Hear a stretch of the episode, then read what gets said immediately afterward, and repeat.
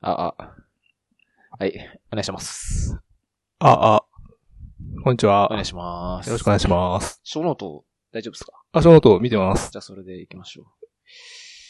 サクッとね。おサクッと。この上からでいいですかねあ、いいっすよ。僕のやつなんですけどあ、いい。っすよ、いいっすよ。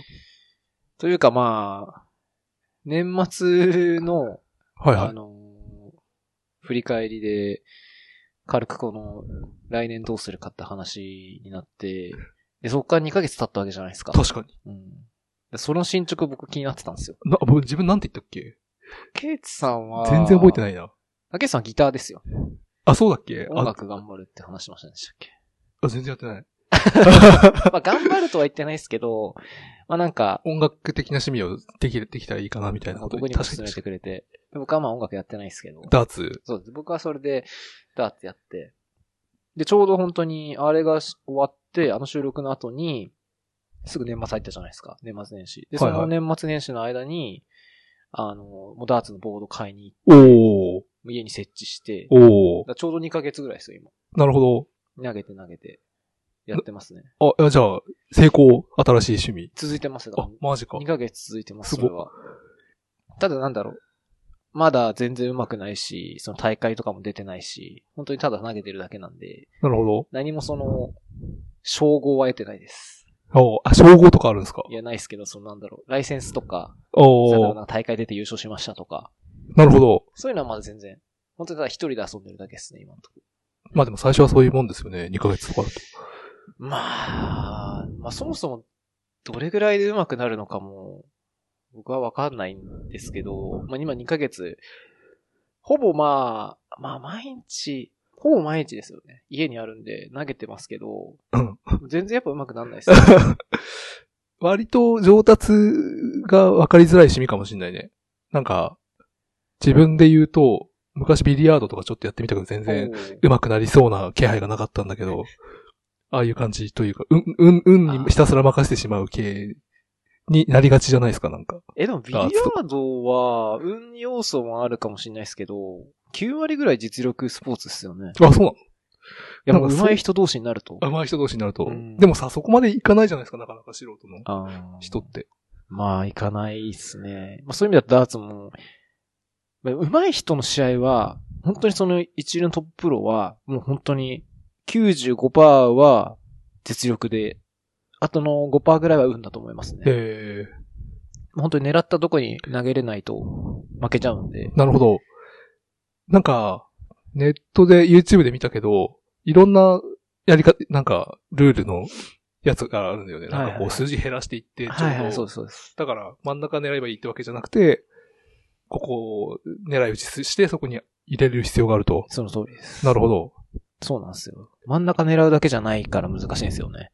うんうん。だから今、なんか一応、上手くなったかどうかを数値で見れるんですよ、ダーツって一応。へえ。なんかそのレベルみたいなのがあって、ほうほその平均とかを全部記録していて、そのゲームで何点で、まあ点数つくんですけど、それをこう、平平均とかどれぐらい取れてるかっていうので、まあレーティングみたいなのがあって、う。うん。上手い人、その点数、平均点高いんですけど、それで、まあ一応自分が今どれぐらいのレベルなのかっていうのは、数値として見えますね。なるほど。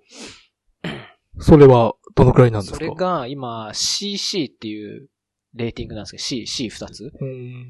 で、多分上の人とかは、えっと、WA みたいなのもあるらしくて、おー。で、まあ普通に考えたら多分 C の次は B で、次が A でって考えると、まだまだ全然上があー、そうなんだ。たくさんあると思いますね。楽しみですね。じゃあ、毎回、このポッドキャストをうんやるたびに階級が上がってるといいです ね。一ヶ月、もう2ヶ月やって、 今それぐらいなんですけど、実際多分始めて2ヶ月で、1ヶ月前ぐらいもそれでだったんで、あ、そう、 ほぼ1ヶ月で変わってな変いでわってす。ないの。そうか。なんか、今自分がやってる感じだと、ダーツって、まあその、こう単純でこう投げてるだけなんですけど、やっぱりその、狙ったとこに入らないんですよ。で、狙ったとこに入らないから、こういろんな試行錯誤をして、そのなんかフォーム変えたりとか、うんいろいろなんか考えてやるんですけど、やっぱうまくいかないんですよ。で、多分、そういう人ってずっとこういう低いレーティングの人で、あなるるほど時、なんかこう急に入るようになるんじゃないかなと思ってて、うん。そのなんか自転車を乗ったりするような感覚で、ああーる時急に乗れるようになると、そこからどんどん上手くなるみたいな。学習曲線が一気に上がる瞬間がう、んダーツってなんかそういう感じのスポーツかなって気がしますね。なるほど。なだらかにこう、努力していくと右肩上がりで上がるんじゃなくて、ある時を境に急激に上がってって、で、またそっからトッププロとかのレベルになると、こう、ちょっとこう、うん。うん成長曲線が緩やかになるといううか、ん飽うん。和していくんで多分。そういう感じのスポーツなのかなって感じは受けてますね。うん。でもな、なんか何でも、何でもそうだといえばそういう気もし ないでもないけどね。あ本当ですか。どうだろうん野球とかってなんかなかなかそうなりにくくないですか本当に積み重ね積み重ねう。ああ、で確かに確かに。上手くなっていくような感じもするんで。なるほど。こコツが重要なスポーツみたいうんな。コツかなって感じはしますね。あとさ、人に教えてもらうとかやるといいんじゃないですか。ああ、いや、そう関係ないのかな、それは。うん。うん、まあちょっと自分は教えてもらったこと直接ないんでわかんないんですけど、その、教材を見たことあるんですよ。ん教材というか、なんか、小プロの人が、えっ、と、こういう風に投げてます。意識してるのはこういうのです。みたいなのが、まああるんですよ、YouTube とかに。ほうほう。その見るんですけど、あのーあんまりやっぱ参考にちょっとならない。っそうなんだ。ていうのも、まあもちろん、なんだろう、見て、あ、こういう風にやった方がいいんだなって取り入れるのは取り入れるんですけど、うん。結局投げてると、やっぱ自分に一番合った投げ方とかをするのがいいらしいんですよ。なるほど。プロの人もなんか結局言ってるんですけど、自分がいいと思った投げ方が一番いいですみたいな。おお。あ真似から入った上で自分でその、自分に合ったスタイルにするみたいな感じらしいんで、まあなんか多分直接こう教えてもらっても、それを鵜呑みにして必ず上手くなるってことは多分なくて、うんうんある程度こう自分で考えながらカスタマイズして自分に合ったのを探さないと、うまくはならないんじゃないかなって気がしますね。うんむしろ、そのスタイルを模索していくところが面白かったりするのかなわかんないけいど。やでもまあそうなんじゃないかなと思いますけどね。いや本当なんか見てると、すっごい特徴のある投げ方の人とか、ええあ、それ面白いね。うん、全然違いますからね。なるほどなんでそれで入るのみたいな人とかもやっぱいるんで。まあ、なんかだとよく言うのは、あの、そのスローイングの投げ方とか、なんかその、かっこいいとか、うんうんかっこ悪いとかあるんですけど、もう結果が全てのスポーツなんですよう。んうんどんな投げ方であれ入ればいいんで、そこはもうあんまりこだわる必要はないとは言ってましたけど、やっぱかっこいい方がいいかなと思いますね。ま あそうそう、結 局。今日かっこいい方 が、まあいいいいかなと思います。まあまあまあ。うんまあ、いろいろ僕も見てやってますけど、今んとこは、まだめ、あの、試行錯誤中ですね。うんうん、そんなに上手くなった感じはまだないですね。楽しみにしてます。まあ、半年ぐらいは続けられるかなって感じはするんで、今やってる感じ。おおう。ん、なんか本当に、仕事してて、ふとこう、ああ、息抜きしたいなって時にすぐもう投げれるんで、なるほど。うんそれ、そういう意味で多分、そんなにこう、飽きないというか、なんかリフレッシュにはものすごいいいんで。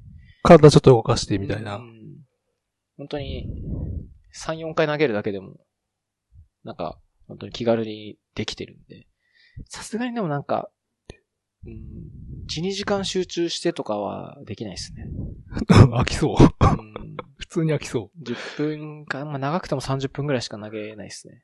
それでも飽きても、すぐ戻るみたいな感じですね。う。なんかでもそのさ、スタイルで、あ、まなんか自分も割とそうなんだけどさ、趣味って割と、そういう気楽にできてすぐやめられるものがいいけどさ、はい本当に上達したいんだったら、そのなんか長時間集中して楽し、した本当に自分が楽しめる、熱中できるやつにした方がいい説もあるよね。あわかんない。ないけどさ。まあ、それはもちろんそうだと思いますね。う。うんんそのうちなるんじゃないかなって感じもしますけどね。じゃあ、1、2時間熱中して、 ダーツを練習する。ず、うん、ま飽きてきたら多分、なんか、その成長曲線が上がった瞬間とかだったらさ、あ多分、その、なんていうか感覚を自分の体にこう覚えさせるためにとかっていう目的で、1、2時間とかやるのかもしれないですそうね。ですね。うん、多分今やってて、こうは入らない自分の、 なんというか、下手さ加減にうん。嫌気がさしてやめちゃってるっていうのもあるんで、あ、なるほど。うん、まあ、ちょうど本当にリフレッシュ感覚でしかまだ投げてないっって感じですね。まあ、続けますよ。頑張って。まさかの2ヶ月続く続いたうん、しまさかのじゃないかもしれない。意外と楽しい。まあ、意外と楽しい。あとは、初期コスト結構かけたんで、つってもまあ、2万ぐらいですけど、ああ、でも結構するんだね。うんボードと、その柱を作ったんですけど、それで大体全部で2万5千ぐらいかかったんで、うーん。まあまあ、それ分ぐらいは取り返そうかなって感じですけど。確かに。うんまあゲームだから普通に続かなくてもたまにやるとかでもいいし、うん多分。まあ、ちょっと怖いのは飽きた時に、ね、本当にただのオブジェになっちゃうんで、なるほまあ、うん、う売るのが一番いいかなと思いますけどね、飽きたら。ど。ああ、う売れるもんなんだ。結構需要あるっぽいですけどね。あのメルカリとか見ると出品してる人多くて。まあ、半額とかだと確実に売れてるんで、まあ、中古でも半額以上では売れるってことなんで、半分戻ってくるって思えば、まあまうんあ良かったかなと思いますけどね。いや、まだ売らないですけどね。 もう売る話ないですよ。 売る話をしている。頑張って、あそこまで作ってやったんで。まあ一年、一年ぐらいは頑張ってみたいんですけどね。で本当にその、一流のプロぐらいの人うん。のレベルにちょっと足してみたい感じもするんで。達せるもんなんですかねわ。か才んないで能すなねのか。。どうなんですかね。まあなんか、そういう成長日記みたいな書いてる、そのダーツプロじゃない人とか、うんうん。が、なんか、8ヶ月とか、なんか半年ぐらいで、その、フライト、えレーティング A とかになりましたとかっていう、嘘かまことか、まあわかんないですけど、んそういう記事書いてる人もいるんで、まあ、だまあ、それぐらいで多分頑張んないと。さすがに2、3ヶ月でっていうのは、まあ、厳しいんじゃないかなって気がします、うねん。ということで僕の方は、順調です。順調ですか。はい。僕は新しい趣味は、いや、できてないんですけど、はい。英語発音矯正という習い事をですね、2年ぐらい続けていましてう、ん最近、さっき話してた学習曲線が、ちょっと上がってきた感じがあって楽しいですっていう話。はい。これは、その、ここに書いてあるステップ3っていうのは、レベル的に言うともう上の方なんですかね、だいぶ。なんかでも、ステップ3をやってる人が一番多そうな気がする。ステッププ1、ステップ2で挫折する人も結構いて、ステップ3にいる人が結構多そうかな。なんかでも、他の人がどのくらいなのかわかんない。なんかよく顔見るなっていう人あーが結構いるんで。へーどんな感じのレッスンなんですかなんか、あこえっとね、ステップ1とか2とかの時は、口の形が8個ぐらい決まっていて、うんなんかこう、すぼめる口とか、はいなんかだひ自然に開く口とかは、やつぐらいあって、その口の形を大げさに取り入れつつ、ゆっくり単語とかを練習するみたいなあ感じで、なんかかなり、傍から見ると異様な光景なんだけど、それ4人ぐらいでレッスンするんですようん。先生がいて。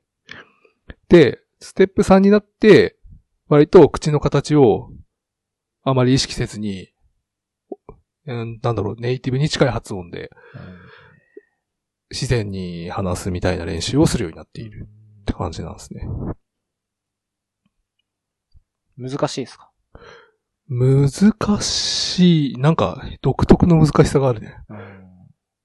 自分がいかにそれっぽく喋ろうとしているけど実は喋れてないとか、ネイティブの発音とかもちゃんと聞けてるようで聞けてないとか、あとなんか文字だけ見てこう読む練習すると、どうしても文字の見た目にこう踊らされて音を聞いてないとか、はいなんか映画とかでもさ、字幕、英語字幕とかを見ながらその発音も聞くわけじゃないですか。そうすると字幕の方に影響されて、ちゃんと聞こえなくなってるとか、あーあるんですよ。じゃあそういうの見ないで、なんなん見てもいいんだけど、自分で練習、口でこう喋るときとか、聞くときは、文字を見ないで、うんやれってよく言われる。えーね、最近。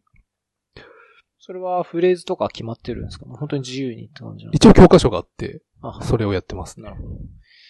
えー、でもそういうので話す、なんだろう、テキストの文章とかも、割とこう日常会話に近いようなまあ割と、感じなんですかね。なんか、短いよ。なんか、なんだろ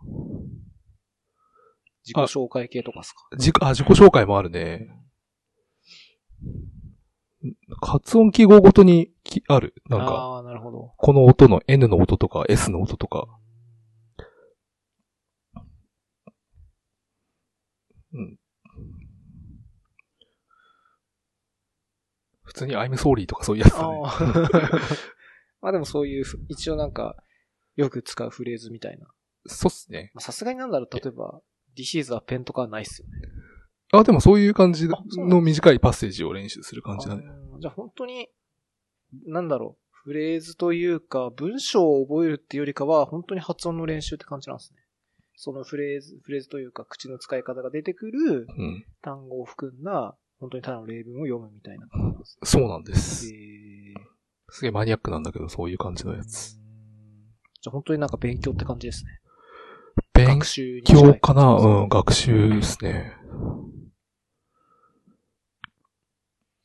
なるほどそれで、その3は、今どれぐらいなんですか3でももう1年くらいやってるような気がすある。 ?3 を1年もやってるんですかうん。えー1年も行ってないかな。でも結構長いね、3。 4、5とかってまた進んでいくんですか進むらしいんだけど、なかなか、いない、やってる人はそもそも見かけないいなね、いその人。いないんだ。えー、 3のハードルが結構高いかもしんない。それは、誰が決めるんですかなんかそれもよくわかんないんだよね。先生が一応決めるらしあ、い。いいよ、みたいな。なんか3の中でも3つ A、B、C って分かれてて、今真ん中の B にいるって言われてるんだけど、どうやったら C に上がるのか全くよくわからないですね。えー、実はない、ない説。 ない 説。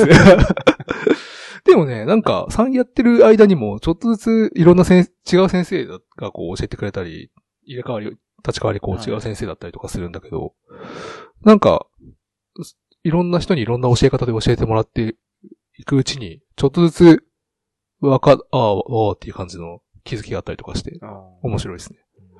まあ確かに先生によって違う感じは、なんかありそうですね、そういうのだと。全然違うんだよね、まあ。てか、ネイティブの先生だったりさ、女性だったり男性だったり、なんかジャズ、ジャズの歌手を本業でやってるし、今ほんやってて、英語も教えてますみたいな人とか、なんかいろいろいるんですよ。会話はもう基本全部英語なんですか授業中とか。いや、日本語だね。あ、そうなんでうすか、ん。テキストを読むときだけ。あ、へえそうなんだ。じゃあ、そのネイティブの先生も一応日本語は、ネイティブの先生も日本語と英語をなんか半々ぐらいで話すす。ごいですね。へえなるほど。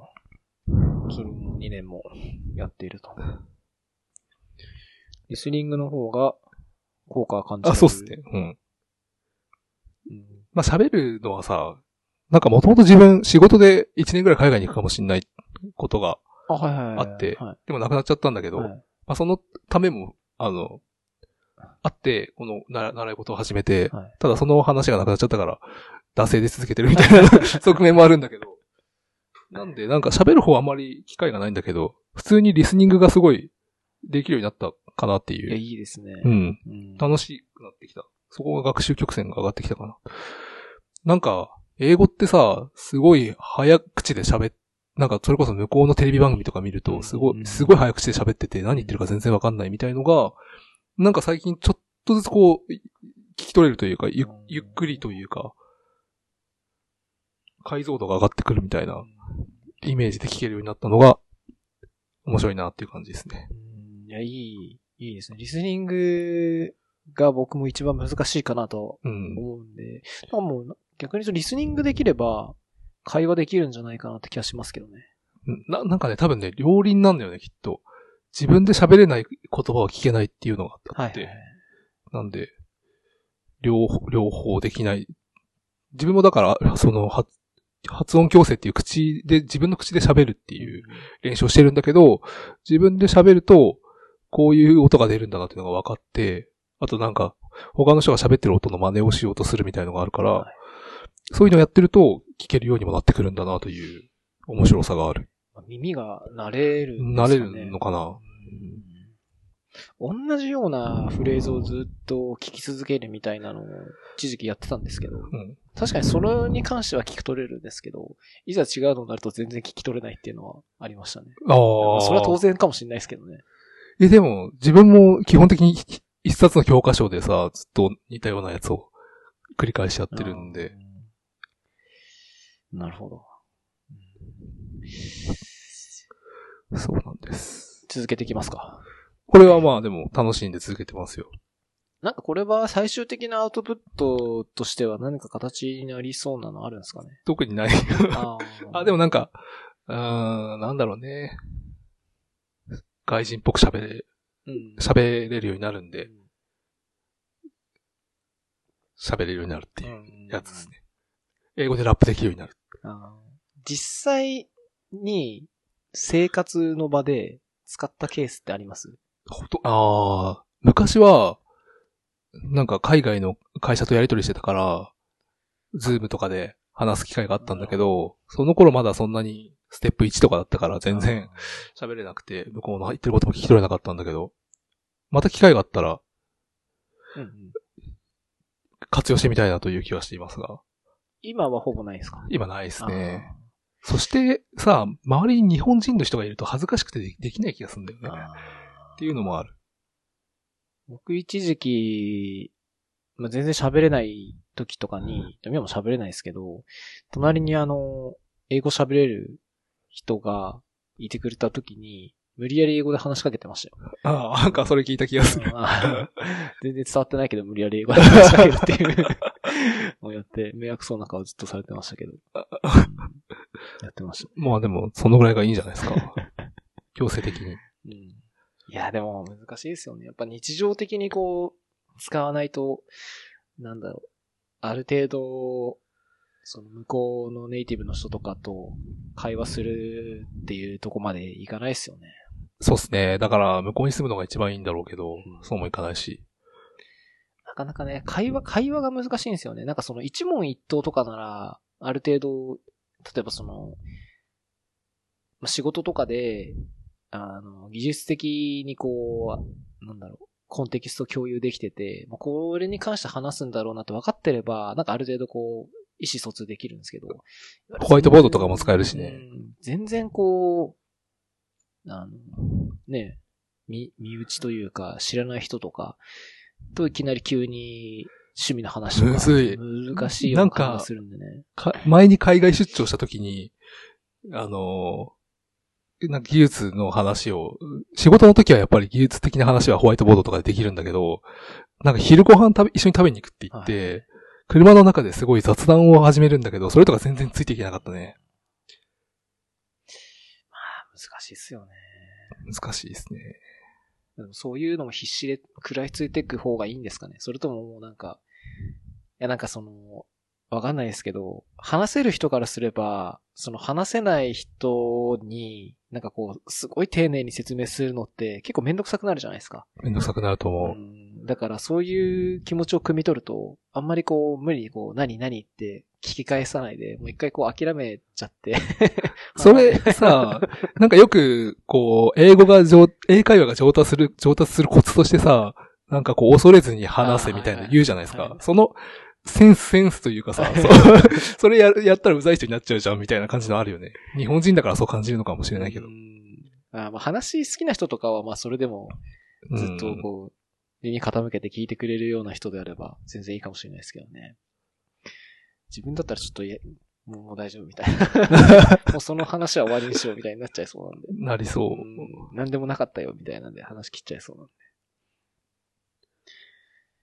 まあね。まあぜひまあ続けてってください、これも。わかりました。ちょっと、どっかで、なんか成果を形として見えるように。そですね。せっかくしこてこみままですやっんでてるんで、ぜひぜひ。はい。うん。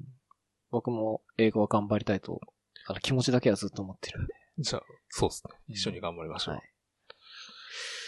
あ、で、そのつながりで、ポッドキャスト最近、あ、聞くあ、これもポッドキャストだと思うんですけど、はいポッドキャスト聞くの楽しくて、英語のポッドキャストとか、うんちょっとリスニング力上がってきたから、長々と聞いていけいられる、前よりは飽きずに聞いていられるかなという感じに。なるほど。ポッドキャストって iTunes を使うのがメジャーなんですかえっ、と、iPhone の場合は、iTunes でも聞けるんですけど、基本はポッドキャスト専用のアプリがあるんで、あ、そういえばあるね、なんか。紫色のおマー。イクに、なんか輪っかがついたような。消してるかもしんな あれは謎のアイコンですな、い。そうなんだ。うんあれを使うのが一番、へー。まあメジャーで、iTunes は対応は一応してて、iTunes で聞けば、あうのん、 Mac の iTunes のクライアントあるじゃないですか。まああれでも聞けるんで、あいい、でそうすなんだよ。ぐらいですかね。え、その、ポッドキャスト専用アプリで聞いた場合も iTunes、パソコンだと iTunes にで聞ける。パソコンの場合は、ポッドキャスト専用アプリないんで、パソコンで聞くときは iTunes ですね。あ、そうなんだ。別々になっちゃうんだ、それ。えっ、と、アカウント紐づいてれば、サブスクライブは一応連携されますね。あ、なるほど。はい。そういう感じなんだ。何が違うんだろうな。いや、基本一緒な気がしますけど。なんか入ってないんだけど、ポッドキャス ト。やっぱ消してんのかな消しちゃったかなデフォルトだと入ってるんですけど、今日見ないと多分、ここのあ、見たことある、そのアイコン。人間だか、トイレの マークみたいなやつ に、あトイレ。マークがついてるやつですね。なるほど。う使ってみようかな。ん、いいかなと。僕はよくわかんなかった。なんか Apple Music のアプリしか入れてなくてさ。はい。 Apple Music だとなんか、ラジオみたいのしか聞けなくて。なんで、チューンインラジオ、レイディオっていうアプリを使って聞いてるんですよ。これって、無料で使えるやつですか有料な、アプリ内課金はあるけあどなるほど自分は無料の枠の中で聞いている。なんか、機能的に嬉しい感じのやつがあるんですかね。特にないっすね。バックグラウンド再生ぐらいですね。おアプリもできるよね、きっと。なんか、だいたいポッドキャストアプリで差をつけるとなると、その速度が何倍とかっていうのが、えっと、おー。確か普通のポッドキャストアプリだと、2倍、マックス2倍とかなんですよ。えー。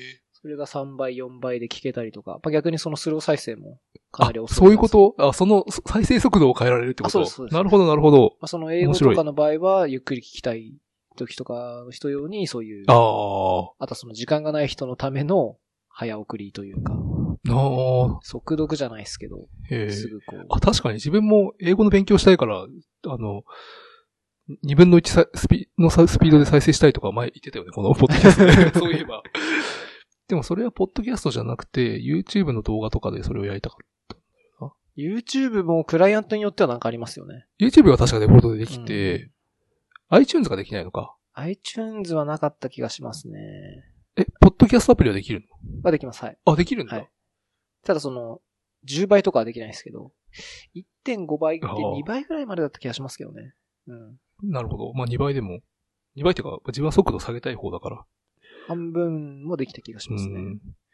あとはあの、早送り機能みたいなので、例えばその30秒遅れるとか、10秒遅れるとかっていうのが、割とこう細かく設定できる。あー、あ、なんかあるね。あの、最近よくあるインターフェースだよね。30秒先に進あ、そうむでとすか。ね。あれが、普通のポッドキャストクライアントだと、確か10秒とかしかなかったのかな。それが例えば30秒遅れるとか、なるほどっ。ていうのがクライアントによって違う感じですね。これは、まあ見た感じは普通の感じですかね。これ日本人の方が作ってるんですかねチューンインレイディオですかそうですね。あ、そうなんだ。いや、iTunes 開いて日本語のページがまあ出てきたんで、日本語のページも作ってるだけなのかなって気がするんですけど。結構前からあるやつな気がする。自分、前にダウンロードしたことがあって、だから、2回目のダウンロードだった、これ。なるほど。あ、フリーインターネットラジオアプリって書いてありますね。まあ、もともとは、まあ、日本語対応してくれたみたいな感じはしますね。NFL とかなんか NHL とか、そういうスポーツのなんかあ中ー継そうがで聞すけねるってあっうん。て、日本語版も出てるって感じなんで。あー、まあ、向こうのやつっぽいっすね。うんうんでまあ、オーバーキャストとか有名じゃないですか。あ、知らない。オーバーキャスうト。んあれ、まあ、有料なんですけど。ええあれは何だったっけなまあ、い一応特殊な機能みたいなのがあって。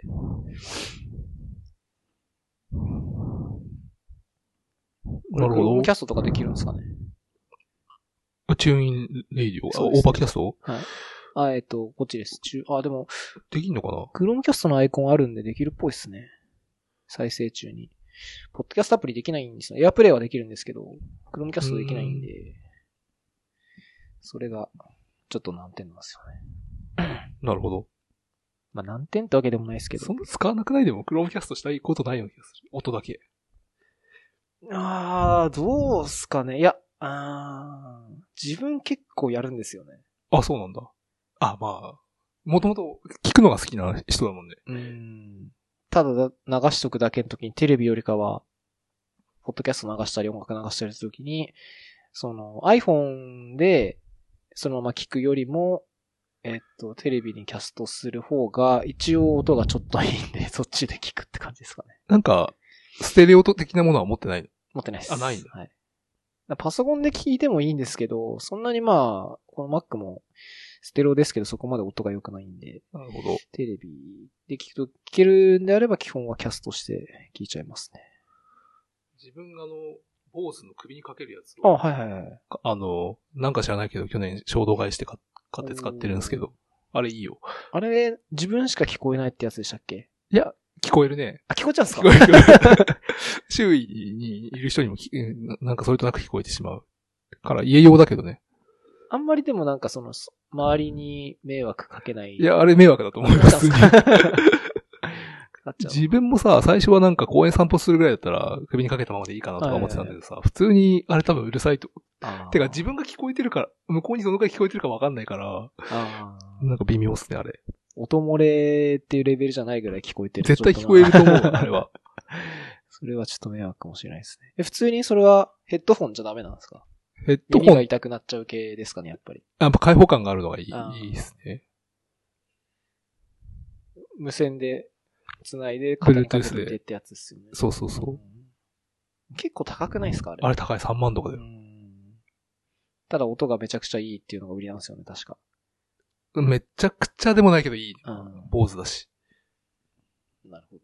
それは、普通に音楽聴くとかで使ってる感じですかそうっすね。えーなんか普通に置くタイプのステレオみたいなの買おうかなと思ったんだけど、なんか買いに行ったらああったんで、おここれにしてみようかなと 思って、衝動買いしてしまった。ちょっと冒険しましたね。冒険した ね。でも、まあそんなに悪くないあーかな。割と使ってるんで。そんなにあれですか重さも感じないですかいや、あなーんかま、肩が疲れるみたいなのもちょっと聞聞いたことがあるんですよね。ずっと置いてるんで。まあ自分がそんな疲れないけど疲れる人は疲れるかもしれないです。バッテリーとかって結構持つんですかバッテリーは割と持つかあーな。。じゃあいいですね。なんか映画とかで、2時間映画とか、長いとか3時間映画で切れちゃうっていうのがあなんかあるそれはさすがにないかも。うあーんじゃあいいですね。うんで、一応まあこ、このポッドキャストを、はい。はい。サイファーさんですかね。ああ、ザ・サイファーっていうはいポッド、ポッドキャストをよく聞いていて、僕聞いたことないんですけど、どん、どんな感じなんですかね。これはひたすらヒップホップのに関連するラッパーの人とか、なんか、来作作家の人とかが出てきて、ヒップホップについて話すだけのラジオですよ。うん。なるほど。なんかやっぱり、ジャンルが限られていると、単語が限定されるというか、うんうん自分が知ってるような言葉がよく出てきて、聞きやすいっなるほど。ていうのがあり。結構、ポッドキャスト面白いな、これを聞いて面白いなと思ったけどな。なんか、結構ダラダラと40エピソードぐらい聞いちゃったんですよね。1エピソード30分から1時間ぐらいあるんだけど。 30分ぐらいですかね。えー、これ、すごいですね。250エピソード、251エピソードが、今最新なんですけどん、めちゃくちゃ続いてますね。あ、続いてるね。なんか人気あるらしいよ、これ。トップ何位とかに入ってるやつ。えーいや、こ、うん、うん。うん。このページ見たときに、やっぱりポッドキャストをやってる人って、ちゃんとこういうページ作るんだなと思って。うん確かに。うんまあ、これは結構、手か、手がかかってるからね。ちゃんとショーノートのページがあって、ペイトリオンの URL があって。 いやー、すごいな。これさ、なんか初期、このポッドキャスト、最初の方はなんか変な仕組みがあって、うんなんか途中で、なんかこう、合図みたいな音が鳴るんですよほう。なんかチュクチュクみたいな音が鳴って、その、それは実は合図で、その部分に関する注釈がサイトに載ってるよっていうやつをやってたんだけど、それすげえううざいなと思って聞いてた ら途中でなくなってた。ああ。 なんかあれですかね。あの、いわゆる、あの、なんつうのか、テレビとかでもある、その、切るシーンというか、ちょうどここで話のテーマ変わりますよ、みたいな。あ、それも兼ねてんのかな、ううんん、なんか最近は、ポッドキャストの、その音源に、なんかメタ情報を埋め込めるんですよ。えー、見えるラジオみた いな。な、なんていうんですかね、あの、なんだ、なん、なんていうんだっけ。その、どっから始めるみたいなのあるじゃないですか。ななんていうんだっけな。レジュームじゃなくて、あえっとチャプターみたいなやつ。チャプターですねチャプターはい。おーあれが、音源ファイルに埋め込めて、ええリンク作れるんですよ。なるほど。それって MP、なんだっけ ?M4A とか。 M4A と。か MP4 とか、MP3 も多分入れられますね。あのメタ情報的なところに。はい。へそえこ。にリンク突っ込めるんで、その小ノートのリンクと、えっと、その、チャプターがこうリンクしてて、なるほそのど。押すと、そこから再生されて、みたいな。へっていうえ。のができ。それプレイヤーが対応してればそれを読んでくれるってことなのかないや、多分普通に、普通にというか、えっ、と、ポッドキャストアプリとかだったら。ポッドキャストアプリの場合は、えっ、と、チャプターに埋め込まれて、もしチャプターとして情報が埋ま埋め込まれてたら、あの、再生画面のところに、そのチャプターが文字列で出てくるだけですね。今、この話をしてますみたいなのが下に流れてくるだけですね。うーん。あ、このタイミングで文字を流せるみたいな感じなのか。そのタイミングで。で。文字を流してくれてるって感じですかねうー。んメタデータが埋め込まれてたら、それを拾ってきて、ポッドキャストアプリで流してくれてるし、もしそのリンクしてたら、リンク押せばそこから始められるっていう感じですね。なるほど。それができるんですよ。ええ最近は僕はやってないんですけどね。まあ、あそうなんだ。めんどくさいんですよ、すごい。めんどくさそう。すごい、 あの、え、聞ちょっと楽しそうだな、それやってみた いな。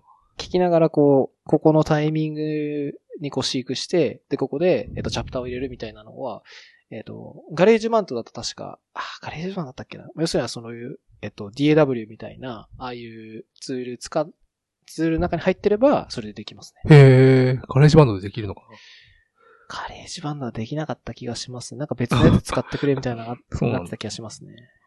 そういう場合は、一回、なんかファイルをエクスポートして、で、別のソフトで、チャプターだけ埋め込むっなて感じですね。へえ。自分昔からそのじゃ、なんか、なんて言うんだろう。こう、音声ファイルがあって、この、このタイミングだけ再生したいとか、はい英語の勉強とかだとさ、いはいやりたいじゃないですか、うんこのタイミングだけ何回も繰り返すとか、そういうのに使えそうだよね。そあの多技分それ、術。むしろそれ用だと思います、ね。あ、そうなんだ。はいへえ。知らなかった。それ用にできるんですよ、実は。マジか。それは面白い話を聞いた。うん結構、普通に MP3 チャプターとかでググれば、やり方もたくさん出てくると思いますね。へえ。もう最近は、このポッドキャストは、録音開始するじゃないですか。うん。録音終了するじゃないですか。うんでそれでガレージバンドで撮ってるんですけど、もうすぐ M MP4 で書き出して、もうすぐアップロードして公開なん で、何も編集してないん ですよ。そうなのはい。なんか、おしゃれなテーマ曲とか入れないのちゃんとじゃあいいんじゃないですかね。うん。いきなり会話始まった方がいいような気がしますけどね。あ、まあ、うん。本当だ、M4A にチャプターをつける方法、普通にあるんだ。はい。そうなんですよ。でそれやると、なんかあのーさ、さっきのは、なんだポッドキャストの話でしたけど、なんか普通に一個の長い曲のファイルに落として、それで、えー、1ファイルで、なんかリンク作って、途中から再生するみたいなうーん。のでやってる人もいますね。確か YouTube とかに、あ、でも YouTube は別か。なんか YouTube とかでも、たまになんかあるじゃないですか。1時間半ぐらいの音源で、リンク貼ってあって、で、押すとなんかその曲の先頭から流れるみたいな。あー、え、でも、あれは、まあ、多分あれは多分仕組みとしては違うかもしれないですけど、あんな感じで、同じようなことができるって感じですね。なるほど。あれ便利だよね。な何分何秒とか書くと、それリンクになってそうそうそう押せるやつ。同じことしてるかもしれないですけどね。アップロードした、普通にあの、音源とか動画ファイルにチャプター埋め込んでくれて、おで、ーリンク貼ってるだけなんで。でもあれさ、コメントとかにも貼れるからさ、動的にやんないと無理だよね、多分。コメントでこのあー、こ確かにの分そうです数ね見ろみたいなコメントとかあるじゃん。毎秒毎秒できますもんね。うん。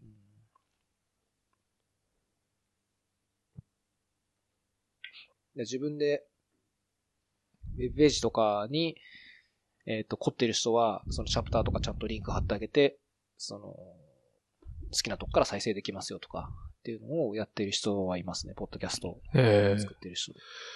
結構なんか凝ってる人凝ってるんですよね、ページ。えなるほど。まあ、凝ってない人は凝ってないってもおかしいですけど、うん、ちゃんと小ノートすごい綺麗に書いたりとか。まあでもなんか人気になるのその要素だけではなさそうな気するよね。まあ、わかんないけど。まあもう面白いのは単純に話が面白いなと思いますけどね、人気のあるやつは。なるほどうんはい。はい。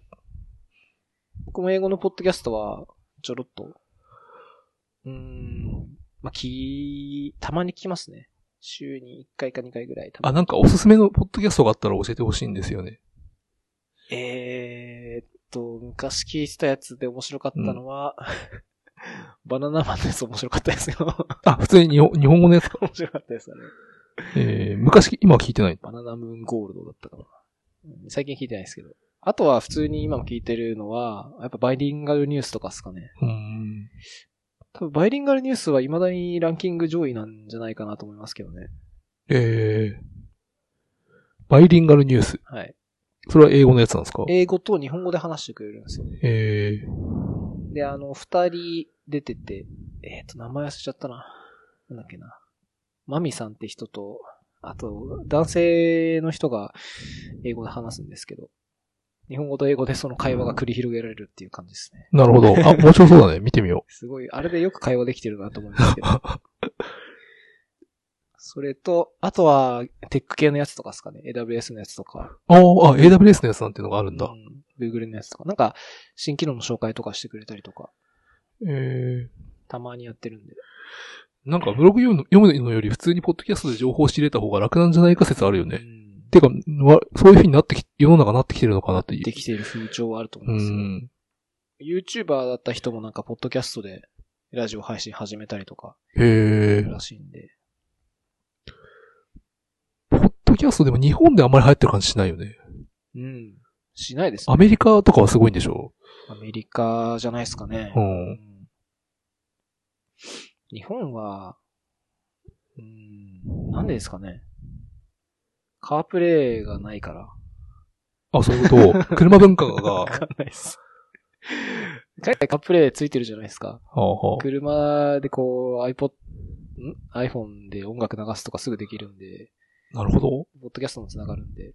あとなんか、昔からさ、アメリカって、オーディオブックの文化とかなんかすごいあったかあーら、そういうやつなのかな。どうすかね。ちょっとわかんないですけど、識字率が日本ほど高くないというのもあるあるのかな。あるかもしれないですね。読めないけど聞け聞ける人が。うんまあ、いつも、それはいつの時代だって話だけど。うんラジオ文化みたいなのがあるんですかね、そもそも。ラジオ文化はでも日本にもあるよね。まあ、ありますね。うん山下達郎のサンデーなん とかみたいな。ありますね。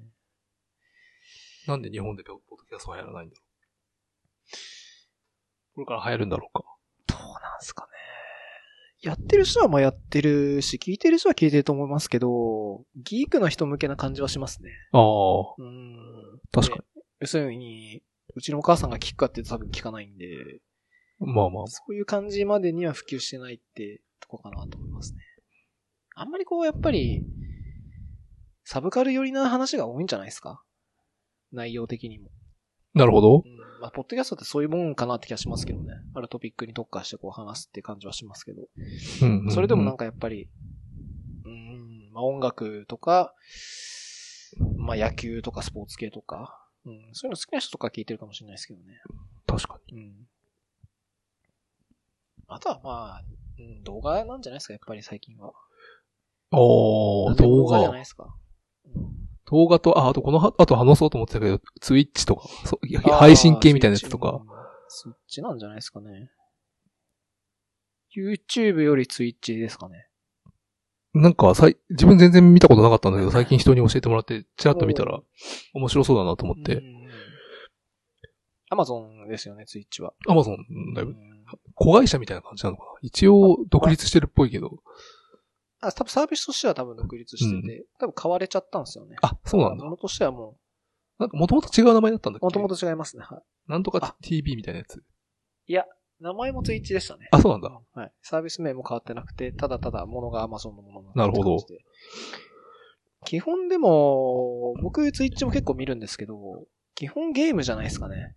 あ、そうなんだ、やっぱり。もともと確かゲーム実況用に作られた、えっ、と、プラットフォームで、なんかその、配信するときも、まずゲームをこう選択する。うん好きなゲームは何あそうだよねっていうのをうんうん選択するんで、もともとは多分それっちよりで作られた感じかなって。雑談カテゴリーとかあるあるからさ、そこばっかり見てるんだよね。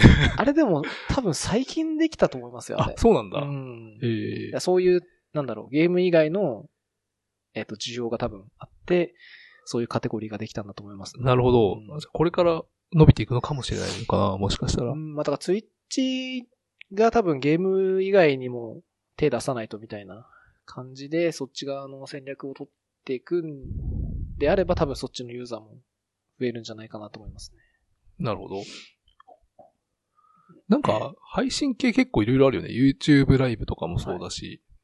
あと、日本だとツイキャスツイキャス。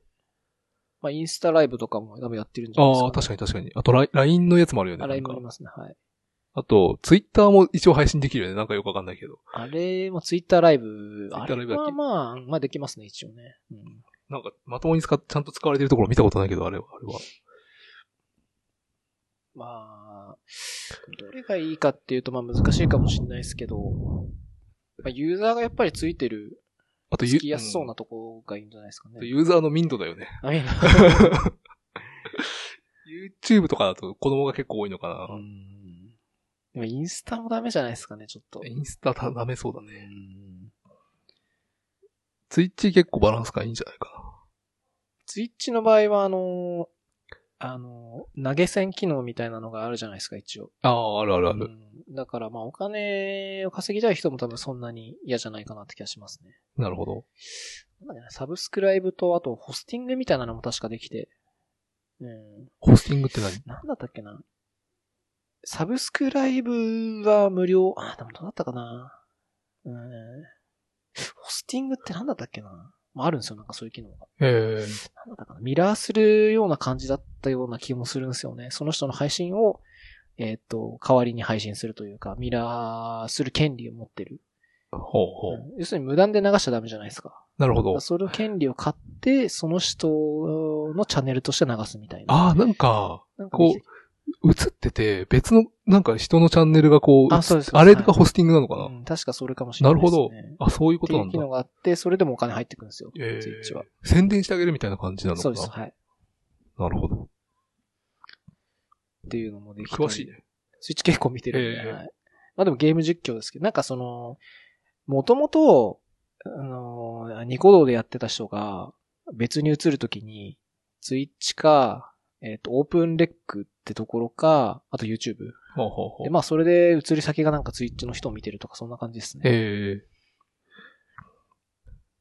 なんか、ツイッチを見てて、探し方がわかんないんだけど、なんか、どういう人が、あの、移行した人を見てればその人見るっていうような感じだけそど。の人以外をもし見るときは、やっぱ、あの、ゲームジャンル選ぶじゃないですか。うん。あれでなんかもう、おすすめされた人を見てる感じですね。なるほど探すというよりも、レコメンドされたのをただ見てるって感じですね。あなるほど。それで面白い人には、いや、行き当たる。えー本当になんか、あ、見てみようかなって感じで、5分ぐらい見て、もうなんかすぐ、他の人みたいな、そんな感じですね。あー結構、ゲームじゃないよね、多分。その人のプレイが楽しいんだあってー見る、見るわけであっうんて、その人の人となりとかじゃないですか。あ、それで面白い。まあでも、あとはもう、単純に見てる人、視聴者の数が多いのはもう面白いのかなっていう。ああ、まあまあ、数うのんありそう。勝手に思い込みで、とりあえず上位にランキングしてるやつを見てみるとか。なるほどう。ん、まああんま良くないかもしれないですけどね。まあそもそもそんな探さない感じはしますね。新しい人を。あ、そ面白い配信やってないかなって、あんま探さないですね。もう見る人をもう決め打ちでバーンって決めてる感じの方が多いです、ね。あそうなんだうん。ツイッチ配信をするかもしれない。ほう。竹内さ んが。あ、僕が。じゃあ、やってみようかな。仮面、仮面で。バーチャルでいいんじゃないですか。バーチャ ルで、バーチャル YouTuber は YouTube ですけど。バーチャル配信者みたいな。つツイッチにもで、多分ツイッチにもいるんじゃないですかね。あ、じゃあ自分で絵描いて、それで。うん。なんていうか知らないですけど。ありそうだね。確かに。ただ、ツイッチは、やっぱり YouTube に比べると、個人的な感覚ですけど、ちょっとやっぱ重い。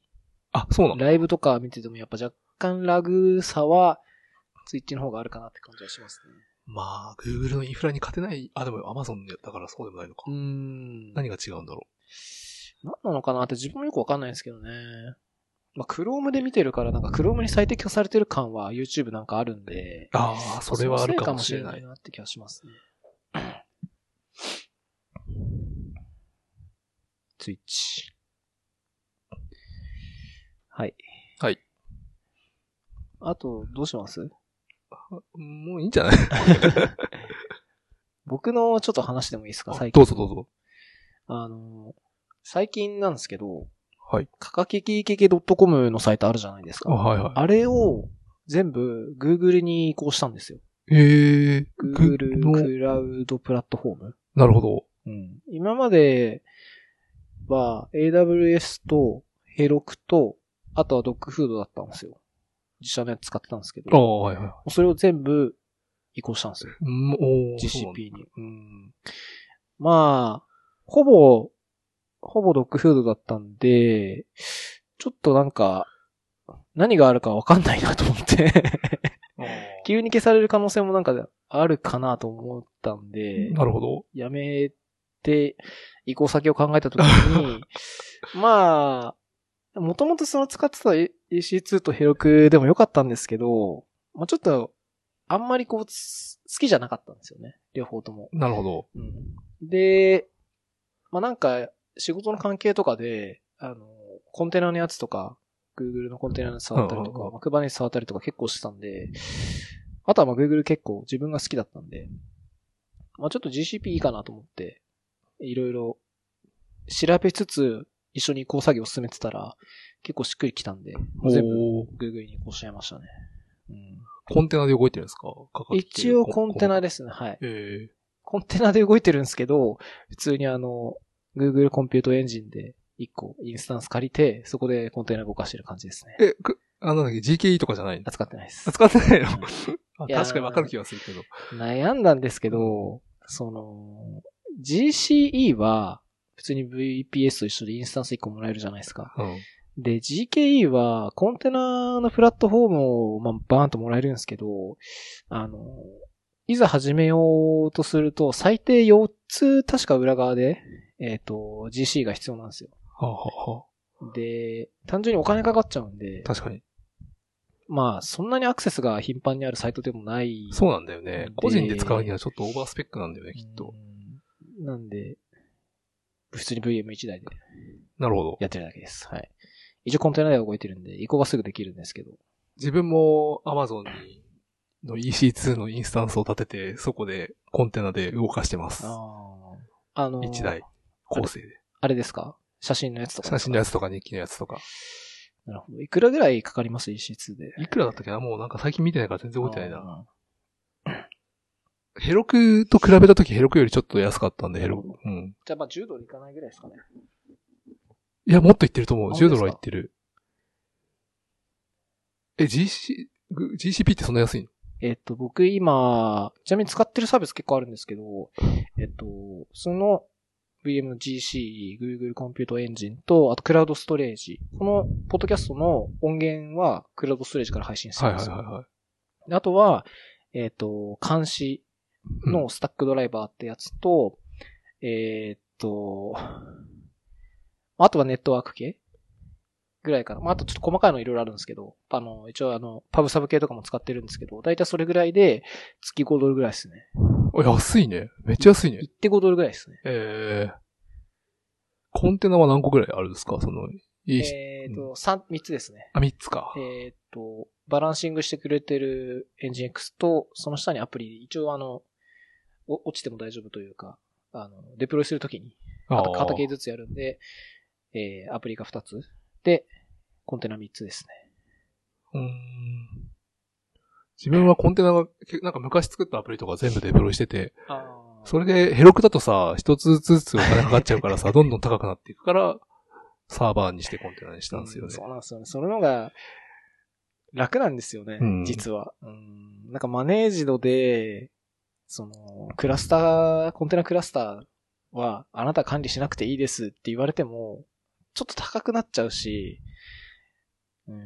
結局なんか、コマンドを叩く、まあ、コマンド叩くのが一緒かな。なんか楽なんですよね。SSH して、なんかそれ作業した方 が、なんか楽なんですよね。そう、なんかね、あの、ドッカーコンポーズアップとかした方がお手軽で全部できるから、そうなんですよ。そうなんだよね。まあそれぐらいです。5ドル。かうん、行っても5ドルぐらいですね。マジか、安いな。多分でも、今、そんなに聞いてる人もいないんで、うん。あの、インスタンスだけだとほぼ無料なんですよ。あの、Google コンピュートプラットフォームって、なんか無料枠があって、月これぐらいしか使ってなければ無料ですよみたいなのがあるんですよ。はいほはいぼ。そこの枠に収まってるんですよ、全部。ああ。で、それがはみ出るとしたら、ネットワークの帯域と、えっ、と、その GC に対するそのサイトのアクセスと、えっ、と、音源のダウンロードああなんで、リスナーがものすごく増えれば多分そこがどんどん増えるんで、なるほど。じゃあ大ヒットしたらお金がかかっちゃうおけど金。が走るとはい。でも、まあ今見てる感じだと、月だいたい数十ギガ うん。で、そんなもんなんで、100ギガぐらいいっても多分、1000、ん ?10 ドル、20ドルぐらいしかいかないかなって感じですねなるほど。そうなんですよ。全部移行して、今は、えー GC と Google クラウドストレージは基本ですね。マジか。やってみようかな、自分も。 Amazon って、あのーお金、お金っていうか、料金の取得できる API あるじゃないですか。あ、なん忘か、れち使ゃっったたんですことないけど、あるね。ー。なんか、Google にもあって、クラウドビリングっていうなんか API があるんですけほうど、ほう。なんかそれでこの予算をこう設定して、なんかそれ以上超えると、こうアラートで通知飛ばしてくれるみたいなのがあるんですけど、なんかそれも使ってて、えなんか、ちょっと特殊だなと思ったのは、直接そのクラウドビリングが、例えばメールとか、スラックを送ってくれるんじゃなくて、さっき話したパブサブっていう、えっ、と、イベントパイプラインみたいな仕組み、Google もあるんですけど、そこにこうパブリッシュしてくれるんですよ、ー、はいはいはい。えー例えば、5ドル超えましたっていうなんか JSON のペイロードが送られてきて、で、それをサブスクライブしてるやつを、例えばクラウドファンクションとか、まあ、自分でコンテナ作ってサブスクライブして、であとは、そこから先どこを飛ばすかっていうのは、その自分で作ったアプリの方でコントロールしてくださいみたいな感じなんですよ。なるほど。め、いや、めんどくさい気するけどうな、若んまあ干。でもなんかそれをなんか進め、で、一応なんかチュートリアル見ると、えっと、クラウドファンクション作って、スラックに通知するっていうサンプルがあって、へえ。一応それは、えっと、一応無料枠でお触りますよみたいなのが書いてあって、一連のチュートリアルで一応ありましたね。えうんー、確か、でも Amazon もそういう感じじゃなかったっけなんあ、か、そうですか。ビリング、SNS トピックに送るみたいなのがああーはいはいはっいて、そこから先は何でもできるよみたいな感じだよね、なきっと。なるほど。まあそんな感じなんですかね。なんか Google のサービス、まあ、こんだけ使ったの初めてだったんですけど、大体なんかこう、全部内部でこう完結してるというか、うん。こっちが、まあ自分たちでもちろん作る部分っていうのはあるんですけど、その、ある程度のところまでは、全部 GCP のサービスの中で完結して、そのデータの配置とか、うんうエんク。スポートする場所とか、あとはそこまでやるから、あとはそこから先は自分たちで好きなようにしてねみたいなうんスタイ。ルになってて、うん。なんかやっぱこういう感じがクラウドサービスなのかなっていうのは感じました、ね。 Amazon と違うの ?Amazon はもっと組み合わせなきゃいけない感じがいや、多分強い。 Amazon もそんな感じかなって気はああ。しますね。なんか、どうなんだろう。あの、アップエンジンってあるじゃないですか。Google アップエンジン。すごい昔からあるやつ。うんうん。あの、まあ、いわゆるヘロク。ガエ、ガエって言われてるや つ。そうそうそううんはいガエ。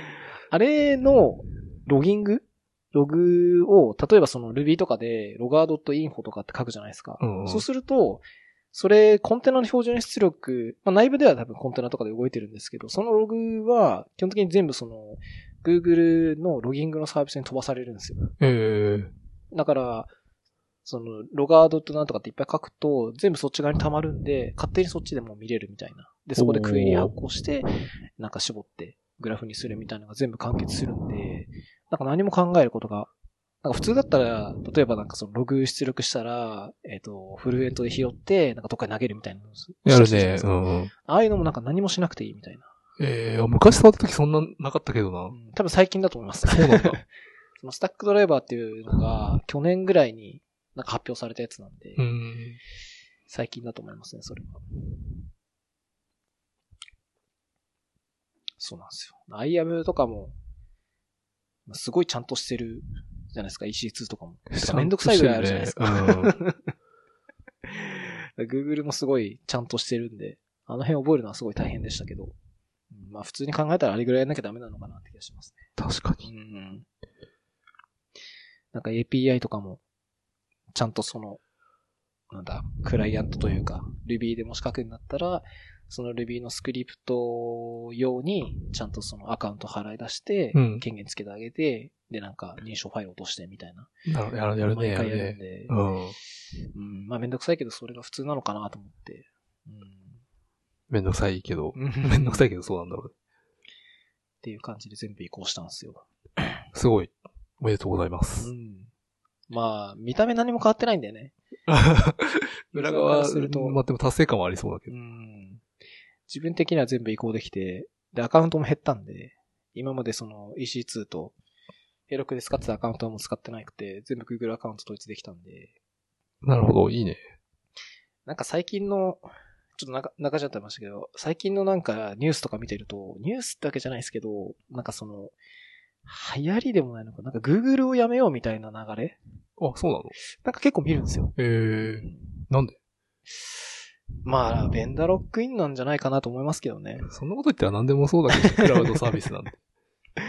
だから Gmail とか、ああいうのもずっと使うじゃないですか。はあ、はあだはあからそれ以外、えおーえ、グー、Gmail もやめようってやことめようっていう。だから Google アカウントをそもそもなんか捨てようみたいな、おーうん、やってる人がいて、まあ、Google 離れしない。なんか、結局なんでかっていうと、その、昔から言われてる Google にこう情報盗まれてるみたいな、うんあるじゃないですか。無料で使ってる分、そういう情報全部抜かれてて、まあ何か使われてるっていう。はいのがあはって、まあ、なんだ、そこからこう、不正にこう、どっかに流出したりとかっい。 うん。ていうのがあるから、セキュリティ的に良くないねって言って、Google やめようみたいな話がまああるのかなと思ってて、まあそういうの気にしない人だったらいいのかもしれないですけどね。今更の話もしないでもないけどね今 更だと思。ああ、でも時代に逆行してる感は僕も。すごい Google がっつりベンダーロックインなんで。 むしろ寄せに行ってるんで、Google に。すべてのものを。結構、だから稀なのかなって感じもしますけどまあ、。そうなのかな。でもみんなそうでしょう、きっと。いやーそんなことないのかな。なんだろう、クラウドに限った話かもしれないですけど、その最近だとマルチクラウドみたいな話もあるじゃないですか。ありますね。だあるサービスは1個として動いてるんですけど、えっ、と、インスタンスとしては EC2 にもあるし、GCB にもあるし、Azure にもありますよみたいな。で、そこでこう、サンタジュしておけば、どっか落ちても大丈夫 DR できますみたいな。で。そういうのもあって多分、いろいろ使うのが、割とこう、主流なのかなって気がするんですけどマ、ジか。全部1個に寄せちゃってる んで、これは逆行してるのかなって気はしますね。なるほど。いやでも一個に寄せてやっぱ感じたのは、すごい楽でしたよ。うん。まあ楽だろうねめ。ちゃくちゃ楽でしたね。なんか、ブラウザーでこうタグ、タブを3つぐらい開いて、それぞれのアカウントでこうログインして、ああ、まあまあ、もももともとそれをやってたんだもんね。うん、っていうのがもうなくなっただけでも、良かったですね。確かに。うん。あと、あの、Google のさっき話したアップエンジンの、なぜか、い1アプリ ?1 アプリっていうのかな ?1 インスタンスみたいなのが無料なんですよ。で、それ消せないんですよ。ななぜか。だからずっと動き続けちゃってるんですよ。で、もったいないなと思って、そこにもアプリでプロイして、それ一応ランダムドット、かがきっけ .com ってドメインつけたんですけど、うん。ポッドキャストの話をどれかランダムで一個流してくれるっていう。おやー、つなんです面白いじゃん。なんでその、聞、聞きたいなと思っている人が、なんかどの話からこう聞いたらいいか分かんない時とかってあるじゃないですか、ポッドキャストって。確かに。で大体そういう時って最新のエピソード流すんですけど、最新のエピソードって、もうなんかもう、今までのエピソードを全部聞いてる人向けな話とかたまにするじゃないですか。確かに。そう。だからそういうので入ると、ちょっとこう、障壁が高くなっちゃいそうなんで、まあ、ランダムでこう好きなやつをとりあえず聞いてみるみたいなので、作ってみましたね、そ れも。はい。ぜひ、ぜひ、え ー、やってみようかな。ランダム。あ、スマホ向けには綺麗にしてないですね。おうあ、あ、まあ まあ。それはいいけど。はい。いや、普通に GCP 移行してみようかな、あ自ー分もはい。勉強も僕はあ兼ねての、もしクラウドに移行したいんですけどっていう人がいたら、GCP をお勧めしますね。おうはいわかりまし何がいいかって言われると何とも言えないですけど、いいと思います。た。ないろいろ、なんかあれだけど、まあ、いいんじゃないで すか。いいと思う EC2 よりかはいいと思うんですけどね。なんか EC2 ってサービスがもうたくさんありすぎて、わけわかんないじゃないですか。ああ、でも Google もそんなもんなんじゃないのいっぱいあるじゃん、なんか。うーん、まあでも EC2 に比べたら全然少ないですよ。あ、そうなんだう。ん、全然少ないです。半分ぐらいじゃないですかね、もしかすると。うんなるほ。ど。なんで、そういう意味だとシンプルなんで、いいと思います。はい。はい。じゃあいいですかね。あじゃあ、さよ,、さよなら。ありがとうごあざいました。りがとうございました。